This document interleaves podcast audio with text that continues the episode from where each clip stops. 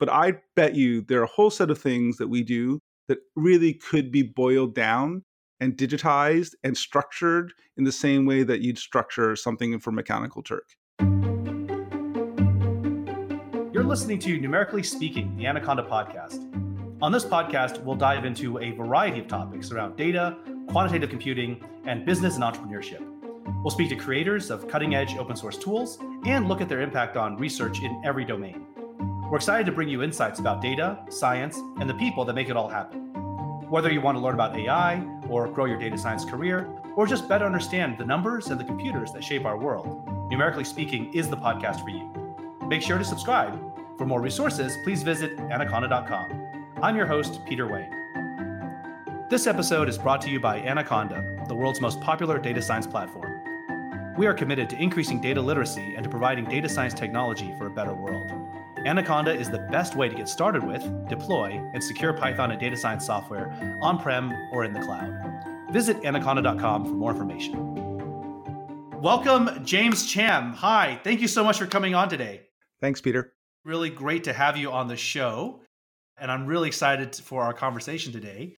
So I'm sure many in our audience are already familiar with you. For those who are not, can you share a bit of background on who you are and what you do? Sure. I'm a seed stage investor in a bunch of companies. I work at a firm called Bloomberg Beta, where Bloomberg is our only investor, and I primarily invest in the future of work, which is everything from machine learning infrastructure on up to productivity apps.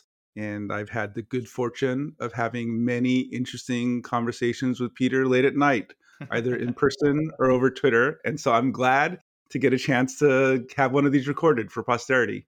I'm so excited, and I always enjoy our conversation so much. Do you want to tell us about a couple of the portfolio companies that you've invested in that you're excited about, or the kinds of things they do, so people get a sense of the variety of investments you all do there at Bloomberg Beta?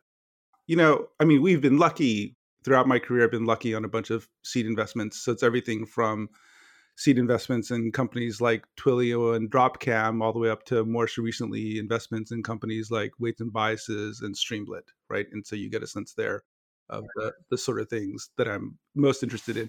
And to be honest, you know, I'm animated by that combination of the founder and the idea with just a little twist that makes sense, or the, sometimes the inversion on commonly held wisdom, or the sort of like slightly askew angle that might make a big difference.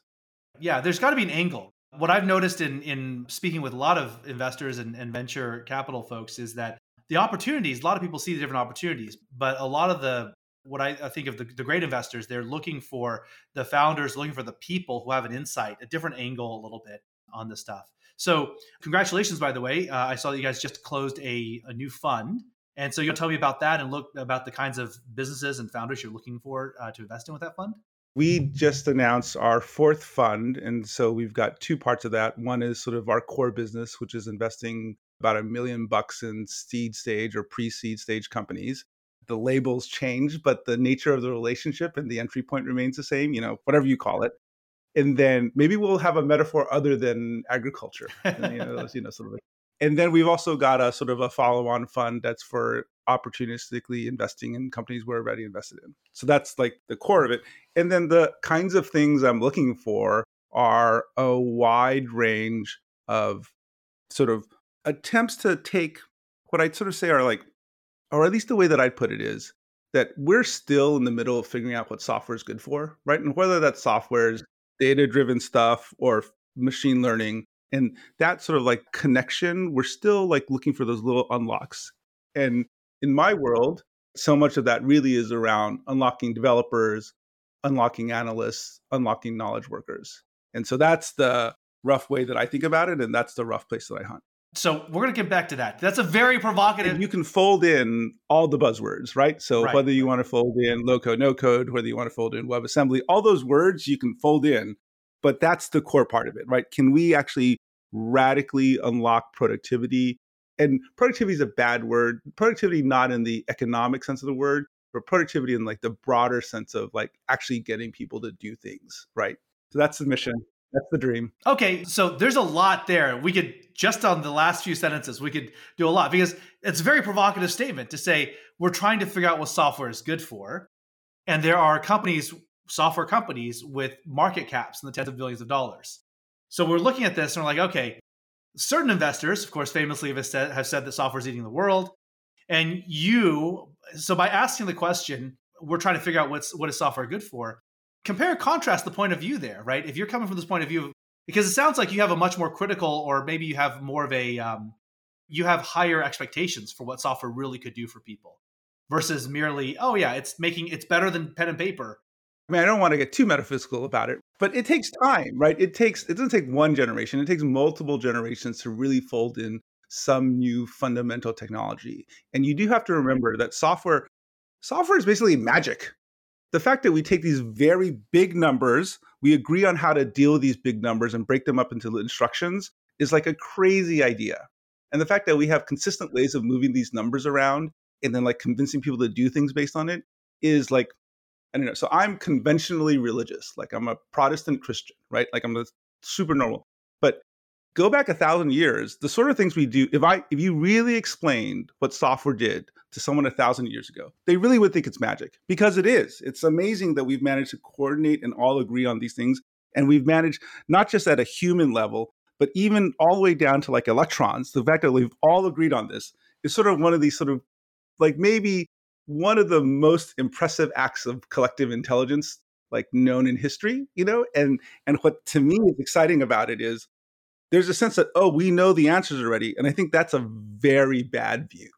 You know, the sense that like, oh, you know, and that's, by the way, that is bad for the technical utopians who sort of feel like, who are not humble about sort of understanding what the future could look like. But also it's bad for the critics who don't realize that like these things all can change, right? That the fact that we're still all, you know, it's possible that 500 years from now, we're still stuck on Unix and the internet, right? It's also possible that we won't be, right? We're still so early, and that willingness to be humble about like how that change could happen and that openness to the next great angle or the next great founder, that's the exciting thing about this stage. To use a different metaphor, you're sort of Morpheus looking for the Neos that can see through the matrix, right? Because if you are merely a conventional user of these things, you're born into a world, someone drops a smartphone in your hand, you know, you're still sucking your thumb, you're looking at a smartphone, you're like, everything that's here is here. Just like you would grow up in a city and you're surrounded by walls and there's pavement, and underneath the pavement there's subways, but someone dug the tunnels, someone ran all of the steam pipes, someone built these giant concrete forms on which the elevated roadways are built. So everything you're born into, you feel is normal. And we're now, like I'm in my early 40s. There's a generation of us who grew up in an analog world and watched the digital world emerge. And we could remember when, no, you really had to flip through a book to find someone's phone number. You had to dial the phone number, sometimes on a rotary phone. And it was all just wires and electricity and pulses. And so for those of us who are a little bit, you know, later, I mean, mid-40s, I guess, is not young, but it's not old either. But in internet years, it's really old because I remember all the old stuff, right? So for us, we can look at it and say, yeah, of course, it's all just construct and any of this could change. And it could be Unix, it could be Windows, it could be whatever. Yeah, all these things are just conventions. Is it a file system? Is it a directory? Is it a database? Who cares? These are all just conventions. But if you're like a software developer 3-4 years into the job, you're trying to learn 50,000 different acronyms and concepts. For you, they're all predefined. They're parts of the labyrinth that have already been laid out when you showed up.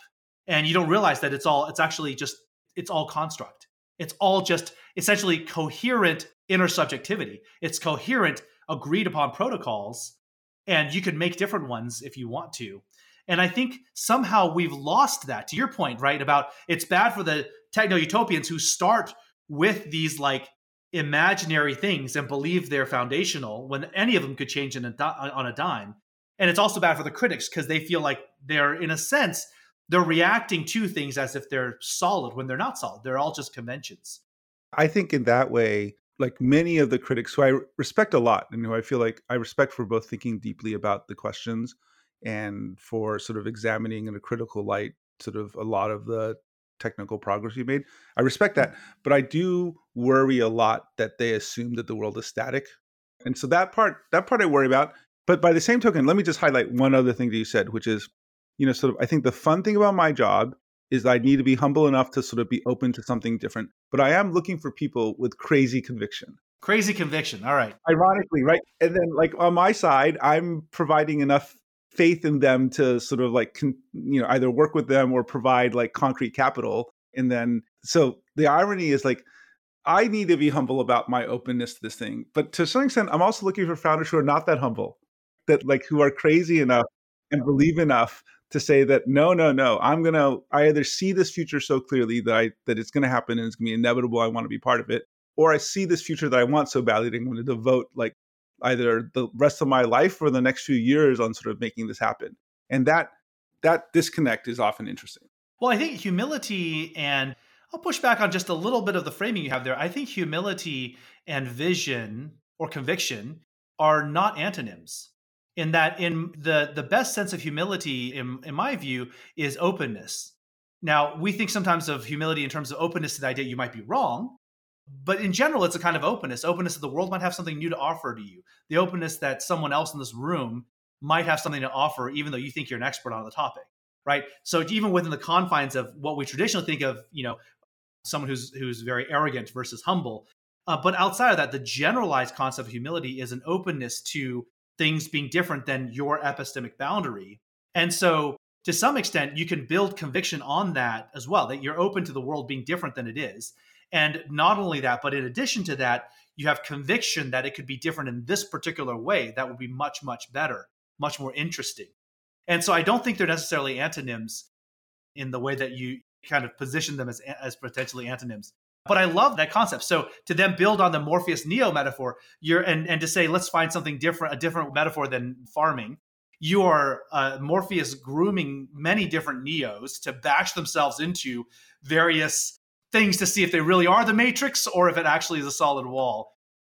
Something like that. I don't know. Maybe the word grooming is too harsh. I think one of the great things about the world we live in right now is that VCs get to do a lot of marketing. And so you hear more about VCs. And so then as a founder, you get to get a sense of what they're like and, sort of maybe then have a slightly better chance of choosing to work with someone you like. So that's good. The bad part is if you take any of it seriously, because at the core of the entrepreneurial experience is the founder creates the value, the team creates the value. And if you end up treating your VC as like a Yoda, then you've kind of failed. Your VC is just like one person in your ecosystem that helps, right? That provides assistance and perspective and, maybe injects either some energy or some capital or some time, sort of along the way. But the core of it is going to be you. And you know this, right? That like even the best, most famous VCs in the world, they're still there sort of providing the perspective, but not actually doing that core work and that core hard work of creating the future. They're providing the capital at the end of the day. They're very honest. It's venture capital. It's high risk capital management. So, but there's something else you said too, which is when you're looking at, people who can imagine different kinds of software architectures. Now, obviously, from the perspective as an investor, it's not just pure software architecture nerding out. You want to see new kinds of businesses emerge. Ideally, higher productivity tools lead to different kinds of business models. And so is there a sense where, one thing I do get, I mean, you're very right in saying that VCs have a lot of space and time maybe to market themselves. And they will, what I've seen is there's sometimes a narrative of like, oh, here's a market opportunity emerging, or we invest in this kind of business model or whatever. But as a software guy and as a software architect and someone who likes to visioneer things that don't exist, for me, it always seems like software architectures and business models co-create each other, that neither sort of exists in a vacuum. Do you have any thoughts on that? How does that hit you? Yeah, there's always a co-creation dynamic, but I kind of disagree. If you're going to say, what's the chicken and the egg? Like what's first? I'd say something a little bit different. I'd say that actually sort of not just technical architectures, but the development process for specific technical architectures. Not just the development process, narrowly speaking, around how you check in code, like write some code and check it in, but how you understand requirements, how you change your understanding of requirements, how you write the code, check it in, deploy it. Like that cycle is different depending on technical architectures. And then that cycle then has different characteristics, economic characteristics. And when you have different economic characteristics and different business models lend themselves to those development characteristics. So that's why, like, if you were to look, right? And you look at long arc of history, 60 years, right? It's not that long. And then you'd say the process for IBM building Sabre is very different than the process of the 24-year-old building the latest machine learning architecture. And because that process is different, the way to deliver value is different. And thus, there are different business models that become enabled. Like the crazy thing to like anyone, if you talk to someone who's a developer in the, I don't know, I guess the 80s, the idea that you have constantly upgrading software is like crazy because the first idea would be that the software is always available, right? And so like that sort of shift is, you know, I'm an investor in this company called LaunchDarkly, right? Like that sort of shift, that only makes sense if you have always available software and the chance to update at any point, right? And then that only makes sense in the case where you have this entire infrastructure for developing software online. And then that part only makes sense if you've done all this work. And so like that, so those sort of like slightly crazy shifts, which, you know, like you talk to someone who might've retired from software development like 30 years ago, they're like, this is crazy. And my guess is, this is the speculative part, which is my guess is we now live in a world where people take data seriously in a way that they really never have before. And that's sort of like, in the same way that we moved to this always available software had all these implications, like this world in which we take data seriously. And I'll tell you, I'm going to be snarky about it, but I'll describe what I mean in a second. But in that world, that there are new business models that make sense for that world. Okay. And so what do I mean when I say we take data seriously? What I mean by that is, you know, sort of if I built at some point, like, you know, some warehouse management system. It was great. I was super proud of myself.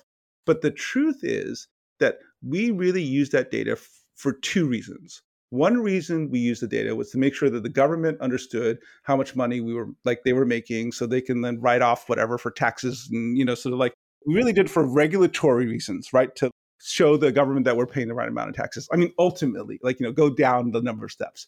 That or to create data points that would support the argument of some middle manager who wanted to do something.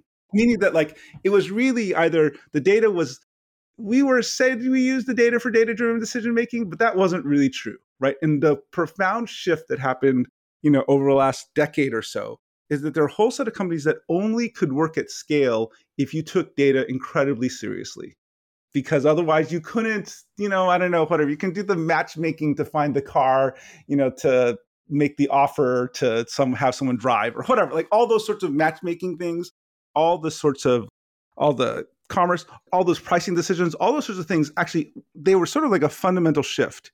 And in that case, that's why you have, you know, as you know, the rise of a whole set of companies that worry about data quality or think about data definitions in a very different way, right? In a way in which it feels much more life and death, and thus life and death for the company, not life and sometimes life and death, right? You know, for healthcare. And so in that world, you know, sort of, we're just figuring out that that's how we change our point of view. And then what we haven't done yet is figured out all the business models that lend themselves to that change. There's a lot to unpack there, but I fundamentally agree with you that for all the talk about big data, for how much of the world runs on data systems, for the most part, data is still a static, almost post. It's a thing that's produced by processes, as opposed to being the substrate in which informationing happens. And one of my absolute favorite pieces that I've ever read about information and this kind of stuff is the Selling Wine Without Bottles. It's on the EFF website. It's we'll add it to the show notes here. I recommend everyone read it. But yeah, Selling Wine Without Bottles by John Perry Barlow. And it's about the economy of mind on the global net. And that's where he articulates some of Greg Bateson's ideas about information is a verb. It's the dance, not the dancer. And so the thing about what you're talking about with we haven't yet figured out what software is really supposed to do and what it's good for. But now as we think about moving to a world where in a data-rich world, data is the substrate on which we build new business models. And that's different data. It's not transactional data. I'm sorry, it's not data for the purposes of just transacting into a database. Is that kind of motion, software doing that and the data systems that support that, that's still sort of a, what is it? It's like a record-keeping system. It's sort of long-range telepathy, right? Deeper telepathy between people and systems and whatnot. But what you're talking about is really decisioning, informationing, predicting, all these kinds of things that are only possible once you have a data-rich environment. once you're able to observe all these things, to surveil all these things about the world, or sometimes creepily about people, once you have those things online, then an entirely different set of business models appear. So that's my take on that. Right. And then the other shift, though, is that there's a way in which, like, you and I, because we've seen the before times, like, are just kind of amazed that this even works. We're just sort of shocked. I mean, part of me is all just like really impressed that all these things get strung together. And it's going to be the set of folks who see that and take it for granted and say, "Ugh, I don't care that. Like, I don't care that you managed to string this together or that your database was consistent. Who cares? I'm unhappy about the fact that I can't do this, this, and this, and this." And that's sort of what you're looking for as well, right? You're looking for the set of folks who then could say, "Oh, this fits differently, and we need to twist it in this way because, you know, sort of I'm dissatisfied, or I think it's ridiculous that you have these such low expectations." So I think that's... Yeah, you're looking for the people who can see that both that the walls are made of just light, and you're also looking for creatures who can just become creatures of light, beings of pure energy that bounce around, making TikToks of themselves as these ethereal creatures and getting millions of influencers. So the other thing, though, tied to what we said earlier around, you talked about it's not just the software architectures, it's the process of doing product development. There's a process of, how do I engage with my users, with the customers or potential customers, find out their needs, and then build a thing? And that interaction, it's in a sense, it's a generalized Conway's Law, because Conway's Law was about the internal development structures. How you lay out different development teams and their communication patterns defines the software architecture. It's like defines the internals of a thing. But what you're talking about is sort of a generalization of this, which is how businesses, how product development teams engage with their users. That process and the cadence there and the possibility and exposure surface there, that defines to some extent the different kinds of business models that are available. It's not that it's a generalization. It's probably like another level up of abstraction. Ultimately, industry structure is going to be driven by these changes in technical architecture, and these changes in technical architecture, you know, sort of follow some grain of the way that development works today, right? And so that's probably the way that I think about it. And then the other thing about it that's kind of funny is that, or my big disappointment is that the ideas should be obvious and then the implementation should be hard. But there's still not enough variation in the ideas. And I think that's partly because we're maybe, as a culture, a little too worried about harm now, and thus we're not willing to imagine a little bit differently. So that's one part. And then I think the other part is there aren't enough, like, you know, that propagation of folks who understand data or understand machine learning, right? They haven't propagated up to more leadership roles, right? You're seeing that, but you're not seeing enough of that. And then the other part is this assumption that the technology is, I'm trying to think of like a good example. If you ever read science fiction stories in the 50s and they talk about mainframes and like, oh, the mainframe will save everything, or the mainframe will control the world, or the mainframe will do this, that. And you read it now, like, it's obviously ridiculous. And we're going to think the same thing about an awful lot of writing about machine learning. Yeah, I was listening to a podcast last week, and there was this guy's making a great point that, you know, we think of informationing, we still have a very computational paradigm for decisioning, informationing, et cetera. And he was making the argument, he's trying to make the case that thinking is actually an outgrowth of feeling. And that when you have conflicting feelings, then you actually have to think to resolve the conflict between the feelings. Otherwise, you can run an autopilot just on feelings. And here we are building thinking machines before we build feeling machines. And maybe is that actually always doomed to fail as an architecture? Or rather, it can only ever be a shallow imprint of whatever paradigm the human architect put into the system, right? That for it to actually develop organic, something aspirational beyond the boundaries of the sandbox we build it on, for it to build beyond it, it actually needs to, the system internally has to have conflict that forces then free energy to build the next level of structure, which beyond emotion is thought, right? Something like that. I think it's actually, I don't know whether the right distinction is between emotion and thinking. It might be system one and system two. It might be like sort of that snap decision versus the reasoned decision. And certainly you see some of that in companies where you think about it in terms of escalation, right? You have processes and a bunch of business rules encoded, and sometimes you need to bubble it up because there's enough problems. And then, okay, so now this is the delicious part. I think the delicious part to me is that right now we concede too much by calling something an algorithm. We concede too much. And rather, the right attitude should be exactly what you said, which is, sort of there'll be times when the snap judgment or the business rule or the machine learning model will be wrong.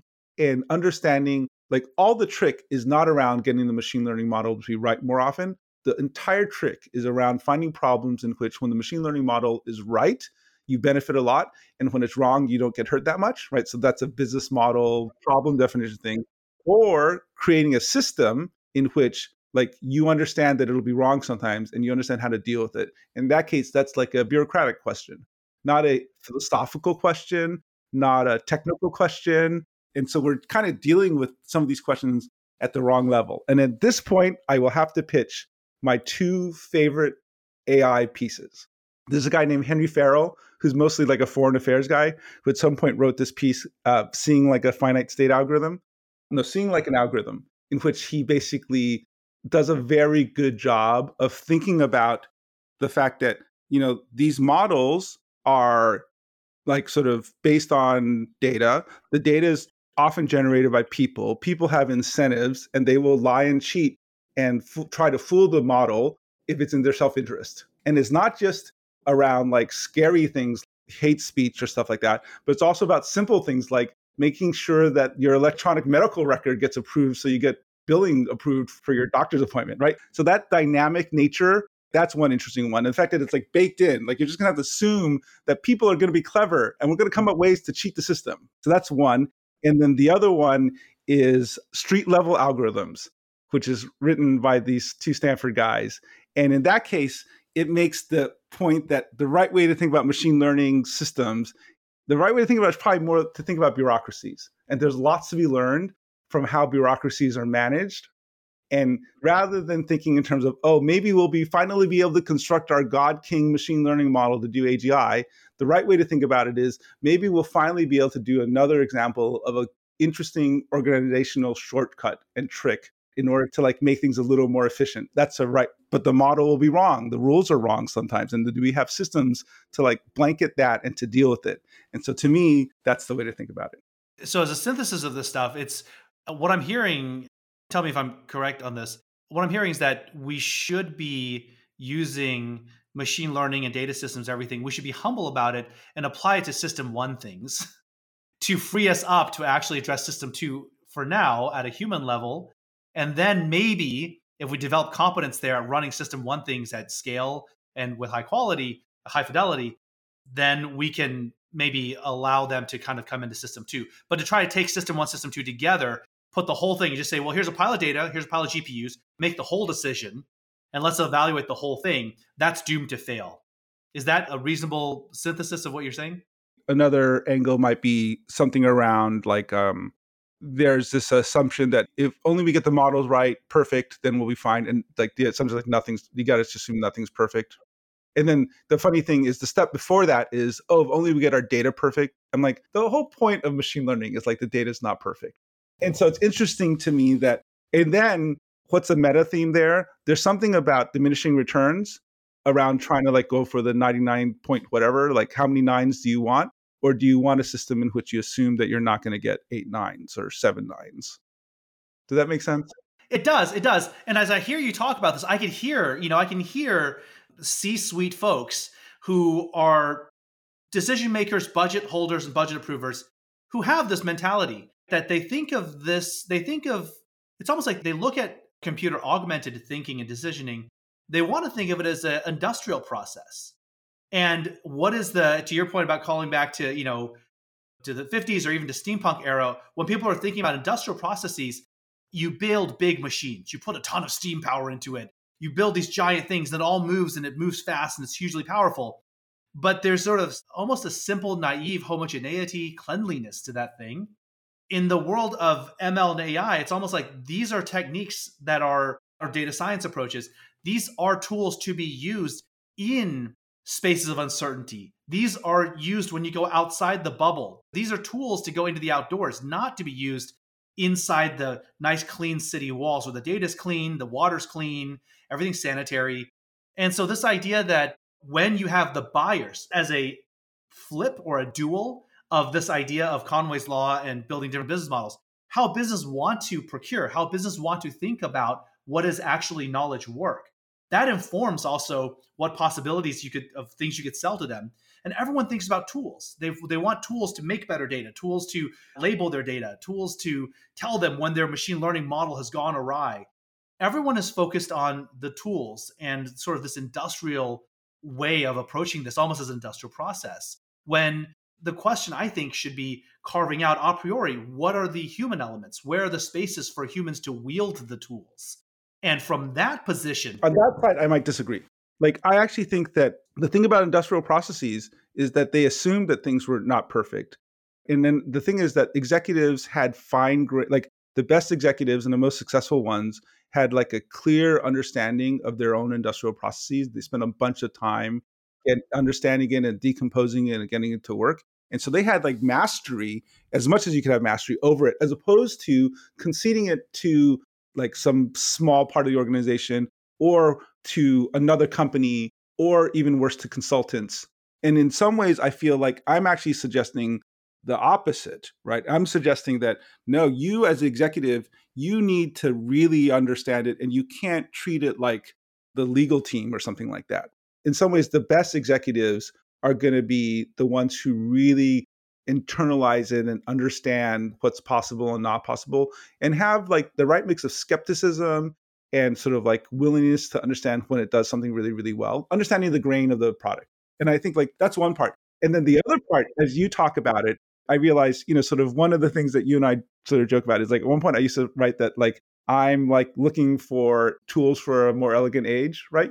Which like the lightsaber, right? And I wonder whether I'm wrong about that. I wonder whether the look for a tool is super individualistic. It's like, oh, I could be the Jedi with the lightsaber to save the organization.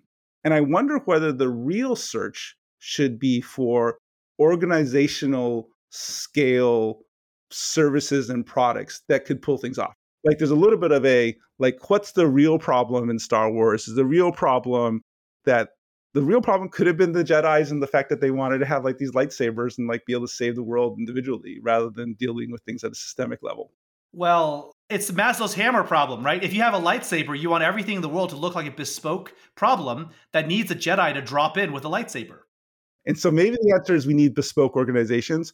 I've poked around this idea, and maybe you can help me articulate this better. I poked around this idea that I want to invest in organizational scale user experiences in companies that think of themselves not as like tools for thinking, but in services. They think about the user experience not just from a one person-to-person point of view, but somehow like have a bigger view of things. And I don't know exactly what that means. I get tastes of that. We've invested in a number of companies that are all around employee empowerment and stuff like that, right? But the real goal there is to like somehow get an intuition around how do you actually, with software, end up creating these sort of think about changing things at an organizational level. And that part, I feel like I'm still grappling around for that. Well, it's exactly the right question. And the word I would use is collective sense-making. That you're absolutely right. This is the kind of conversation we would have late at night as it, goes off into the early morning. I feel a little guilty. I kind of feel like what I should be saying is like, whatever, data stack and, I should be... Right, you're going to invest in the modern data stack. Low code, no code, or machine learning. NLU, or no, I feel like I should be stuffing this conversation in with the various buzzwords. So when the transcripts are produced, it'll show up better in SEO for venture capital purposes or for finding founders or for you sort of entertaining sort of your audience. But I do think these are like the deeper, interesting questions. Well, what we want to do is in this podcast, hopefully every single conversation, it goes just one tick more philosophical than people are maybe comfortable or interested in. It goes one tick more technical. It goes one tick more into business versus the not. Like we're going to do all of it. And that's just, we're going to do this thing. We're going to see if there are people who inhabit the longer tail, kind of couple of standard deviations out from the mean. But to that point, we really get to the heart of a very interesting thing, which is what I'm hearing is you want businesses to think about decisioning systems, real information systems, as different than mere record-keeping systems, like a Sabre or something. or mere, and if there's anyone from Sabre listening, I don't mean to denigrate what you're doing, but it's just more of like, there are a lot of transactional systems that are the successes of so-called information technology over the last 50 or 60 years. But a lot of it is database crud. It's a lot of it aggregation, summing things, basically summing things and counting things and doing very simple linear regression. But what we're coming into is this problem of, okay, if you don't think about, you think about the big businesses all over the world, a lot of them treat technology as a cost center. Information technologies, of course, you got to have email, you got to have people doing spreadsheets to figure out how much money you made or how much money you lost. But at the end of the day, they're not even system one thinking a lot of times. They are really just almost like sensor systems. They're just telling you which pixels are green or red in your financial landscape. But decisioning still all happens at a very human level. It happens over a lot of emails and calendar invites to talk, and people talk, and sometimes people write things down. But all the actual collective sense making, we use these information systems as basic just sensor systems. Can we now, when we flip to decisioning systems, automated decisioning systems, as they have at layer one, and then the deeper question you ask, which is these executives actually becoming aware of the fact that not only are they aware that the grain is important, the grain of the wood that's going through their mills, but actually to understand your job is to actually be aware of that, because that's the quality of what goes into your entire, every business is an information business. Okay, so let me give you my concrete examples of the sort of inversions that I'm interested in that I just haven't seen. So like you've dealt with various annotation systems, right? Either to say that something's a bridge and an image, or to highlight some text to say that it's like a dog or it's an entity or it's whatever, financial transaction. So what's interesting to me is that like that sort of structuring of work is only done right now for people who get paid less than $10 an hour. That vast majority of all that work, of all the tools for that work, and all that work really is being done sort of and viewed as sort of simple snap judgment-y sort of things. I think that there's a great deal of value in structuring the work that and making legible the work that like sort of knowledge workers and these sort of slightly loosey-goosey sort of unstructured people like you and me, in the sense that we're executives, we have like lots, we think we have lots of tasks, we think we're really special.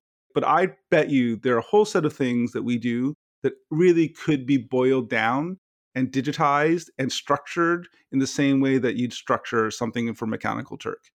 And that thing, that seems obvious to me. Now, the part that's not obvious to me is how to do it in a way sort of that big ego executive doesn't think of themselves as low value.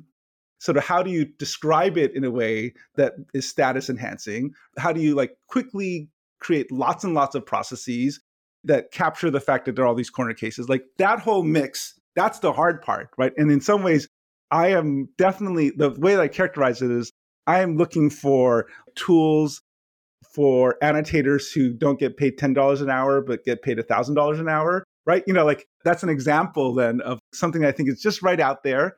I think that I can smell the opportunity. I can't build it. I can't describe it. And thus, I'm sort of sitting around hoping to the universe that someone will do it. But also, I'm waiting for the moment that I meet some founder and they say, I've got this like thing. I'm like, oh, this is what you're doing. And they say, oh, you know what? Actually, that is right. That is what I'm doing.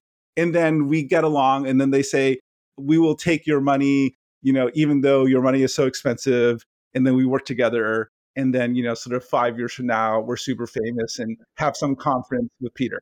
Let's turn the tables. We'll see how the tables turn here. I'll play the VC to your pitch on that thing. And I would say this, if you actually had something like a whiff of a technology that could automate away the $100, not even $1,000, but $100 to $500 an hour kinds of executive level, super white collar sort of tasks, the way you actually make money on this is you don't go to the executives. If you sell them some automated decisioning tool or something like this, and you get it wrong, you're fired instantly, because the downside is like so hard. Every single, you and I know this, all the executives, all the whatever people, the top of their game and all this stuff, they're supported by a next tier of I call them mandarins. Maybe that's not a common term, but there's a tier of ministers. And the ministers are super worried about losing their jobs. So what you do is you produce the prospect of an automated tool that takes their jobs away. But what you really do is you sell them the protection to keep their jobs from being taken away. It's a very cynical flip on this. Now, I actually have a number of variations. Like, I think the way that that core insight gets implemented and the business model, I think there are lots of the product, the actual product, there are lots of variations. But just to be clear, I am not saying, I'm actually saying something a little bit different. I'm saying that that way of structuring and describing and thinking about the work is really valuable. Like what the annotator ends up doing to try to flatten something into some vector, ultimately to flatten something into some vector, that work is actually interesting and valuable. It doesn't necessarily have to lend itself to like a machine learning model that automates everything away, but just that way of thinking about the work that you're doing could be interesting.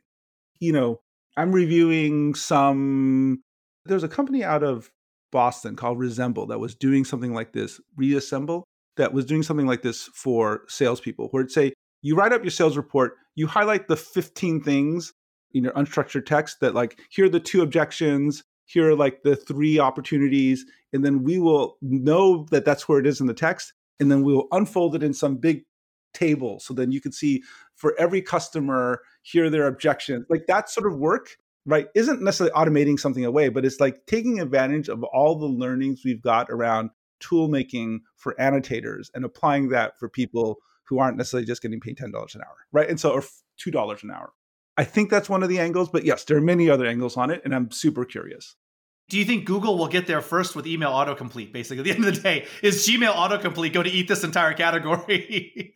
Because they literally, I mean, they've got everybody's email. Holy crap. Like, no one's talking about this, or people are not talking loudly enough about this, but it's sort of like, that's an amazing corpus. That is an absolutely amazing corpus. Now, I know they have safeguards, but it is really impressive. It's still, I mean, Salesforce, you know, similarly, right? All these 2005 to 2015, you know, 10s era SaaSes, they have a lot of customer data. Well, okay. They do and they don't. So I will remind you of the electronic medical record problem, which is I, as the hospital or organization or the insurance company, I might want to learn a bunch of stuff at scale about what treatments work and don't work. But the truth is the ground level annotator or the sort of data provider, which is say this doctor, the doctor just wants the bill approved, right? So they don't care what they, like, I mean, they're going to be honest, but they're going to say, they're going to write the description of it, like for a purpose that's at cross purposes from like what the organization might think about. And I think like being clear-headed about that, that's really valuable. And that's the sort of thing that I think people are just, like the smartest people are just starting to get. And I think that that's sort of like the opportunity. Yeah. We have now roamed far and wide over all of this. But at the end of the day, we come back down to, you've got a fund, you're looking to invest in people who have the insight to see that the world isn't just the way it's constructed today, that it could be something radically different, but that they also want to transform and change how people are able to work together, how people are able to net produce more collective intelligence beyond the traditional firm structures. That's what I'm hearing, like sort of this underlying sentiment in a lot of things you're talking about. Or another way to put it is, if you are ridiculous and ambitious and crazy enough to listen to Peter all the way through these sort of podcasts, then I'm interested in chatting with you. I'm humbled and flattered, James. You do me a great honor coming on here and having this great conversation. I'm sure we'll have many more. We're sort of out of time today, but the thought that I want to... We didn't talk about PyScript. Which maybe, is like one of those... Maybe we talk about PyScript in a follow-on, right? But the thing I would put in your brain to think about is a lot of the stuff you talk about touches on, in my mind, one of the deepest things in statistics and one of the deep truths we have just sort of in metaphysics is the bias variance trade-off. That we can either manage variance away so we can better produce, you know, sort of, here's a clear offset, here's just where things are at, or we can be tolerant of systems where there's a lot more variance, but we got to be okay with there being a lot more variance. And so if we can get anything on the universe, we get a little bit more upside than downside, then we're making progress, right? We also didn't talk about like my 2 other bugaboos or my 2 other things, you know, sort of one is like, we didn't talk about like explore, exploit trade-offs in systems and in people and in decision-making. And we also didn't talk about like my current silver bullet, which is clearer thinking about error correction. I'm kind of convinced that error correction is not just the key to evolution, but it's the key to like all human progress. Thank you. Next time, we'll talk about that. That takes us much faster into a metaphysical discussion. but a very fun one. Thank you, James. Thank you so much. Really appreciate the conversation. And we'll have in the show notes, we'll have links to some of the things that we brought up and the articles that you mentioned in particular that sound very interesting. So thanks to everyone for listening, and keep an eye out for the next episode, and keep an eye out for the part 2 of the Peter and James nerding out on the metaphysics of learning and decisioning. Thank you for listening, and we hope you found this episode valuable. If you enjoyed the show, please leave us a 5-star review. You can find more information and resources at anaconda.com. This episode is brought to you by Anaconda, the world's most popular data science platform. We are committed to increasing data literacy and to providing data science technology for a better world.